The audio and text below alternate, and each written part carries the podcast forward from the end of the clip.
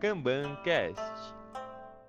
Fala galera, tudo bem? Eu sou Ana G. Soares e hoje eu vou falar um pouquinho para vocês sobre retrospectivas ágeis. Bom, muita gente me pergunta, né, como ser um facilitador, como fazer retrospectivas ágeis, né? Dicas de facilitação. Então vamos lá. Primeira coisa, tem um site do Paulo Caroli que se chama fanretrospectives.com. Lá vocês vão ter inúmeras dinâmicas, futuro retrospectiva, né? A retrospectiva em si, é, dinâmicas de team building, de construção de time. Então, se de repente formou algum time novo, o time não se conhece, como é que você faz uma dinâmica? Como é que você faz um quebra-gelo? Esse site tem diversas dinâmicas lá, então eu recomendo para todo mundo.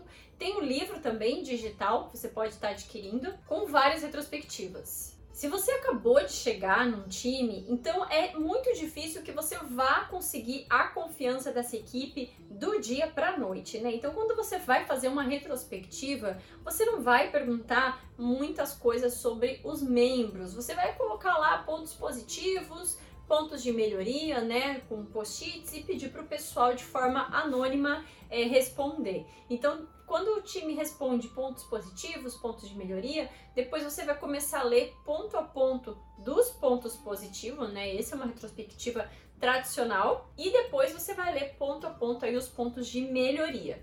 Se o time não te conhece direito, se a equipe acabou de, de começar e você acabou de entrar, é muito provável que você não consiga identificar os reais problemas dessa equipe. Outra coisa que é importante que você não force a barra é ficar perguntando quem é que foi que escreveu esse post-it, é, ninguém vai comentar sobre esse assunto que foi escrito aqui. Você precisa respeitar os membros do time. Bom, uma outra coisa que eu acho legal quando eu começo num time novo, eu costumo dar post-it da mesma cor e canetas da mesma cor para você criar esse anonimato e para a equipe se sentir mais confortável quando ela vai falar.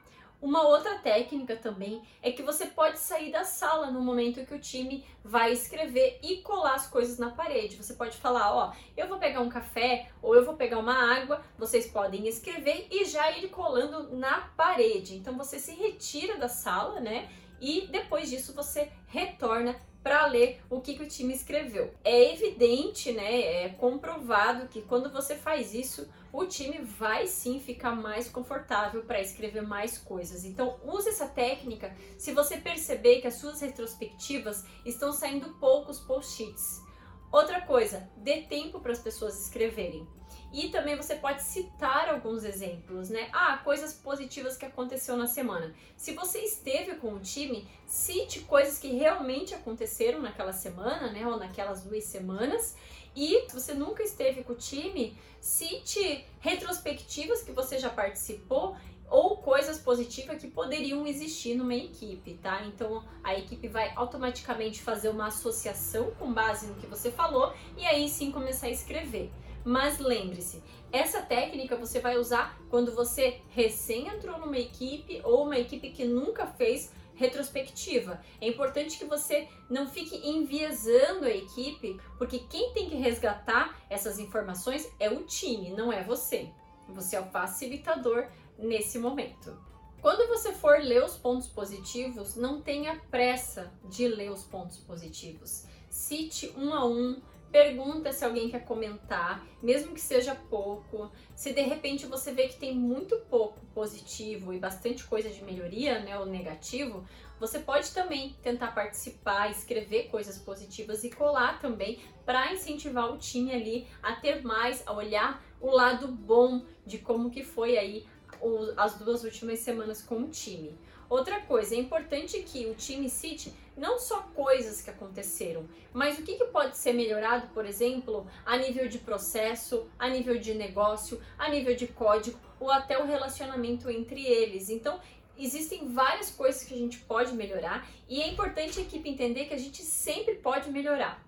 Depois que vocês têm tudo já desdobrado e conversado, vocês podem fazer plan o plano de ação da equipe ali para aquelas próximas duas semanas. Então você vai selecionar quais foram os tópicos mais importantes. Então o time ele pode votar fazendo risquinho ou o time pode levantar a mão ali na hora, se for poucos pontos de melhoria. Então é importante que vocês selecionem quem vai ser o responsável pela demanda, né? Então deixa a pessoa levantar a mão. Não, eu posso melhorar tal coisa no código. Ah, eu posso tentar resolver tal problema. Nomeie e aí sim você questiona a equipe se ela quer que essas essas melhorias, essas oportunidades de melhoria vão para o Kanban da equipe, de repente um, um mini Kanban de retrospectiva, ou aonde você quer anotar essa essa retrospectiva da equipe. Então você pode perguntar para o time: vocês querem colocar na parede? Vocês querem anotar num, num Excel, num Drive nosso, fechado, para ninguém ver? Como é que vocês preferem? Então você deixa o time é, falar como ele prefere visualizar as melhorias. E aí sim, na próxima retrospectiva, você vai revisitar os pontos que já foram tratados. Então, um ponto de atenção é: se acontecer da mesma do mesmo tópico aparecer em várias retrospectivas, aí a gente tem um problema, né? Então significa que o assunto está sendo falado, está sendo falado e ninguém está resolvendo. Então a gente precisa olhar a causa raiz porque se torna um problema, né? Um incômodo do time e ninguém consegue dar andamento nisso. O facilitador na retrospectiva ele tem que ter um papel de coaching, né? Então ele não vai é, falar, sugerir, articular, ele vai sempre fazer perguntas. Então tente transformar as suas afirmações, na maioria das vezes, em perguntas. O que vocês acharam dessa semana? Como a gente melhorou? Como você acha que a gente tem que tratar esse assunto? Quem acha que pode ajudar? Como a gente pode fazer? Por que, que vocês acham que tem que ser dessa forma? Então sempre transforme em, em, estilo de pergunta, sempre transforme as suas afirmações em perguntas, então seja muito coaching. E a Lisa Atkins fala no livro dela de Coaching Agile Teams para você se confortar com o silêncio. É isso mesmo.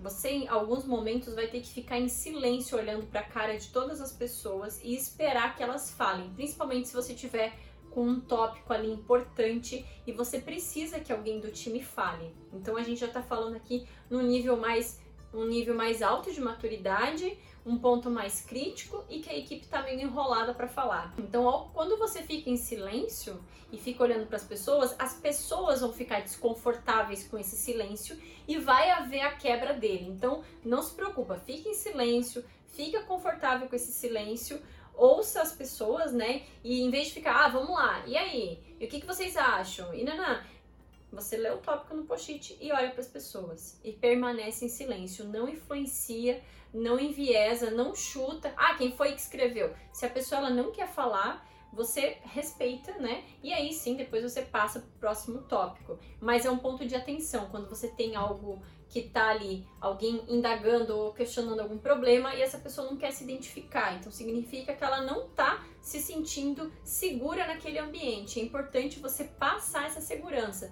Então veja, a retrospectiva é uma das é uma das ferramentas que eu aplico que mais eu consigo gerar mudança dentro da equipe, seja dentro de comportamento, processos, papéis, resolução de problemas. Então é um momento que você tá ali com a equipe parou de olhar para o dia a dia e é um momento de reflexão. Então isso é muito importante. Bom, eu espero que vocês tenham gostado.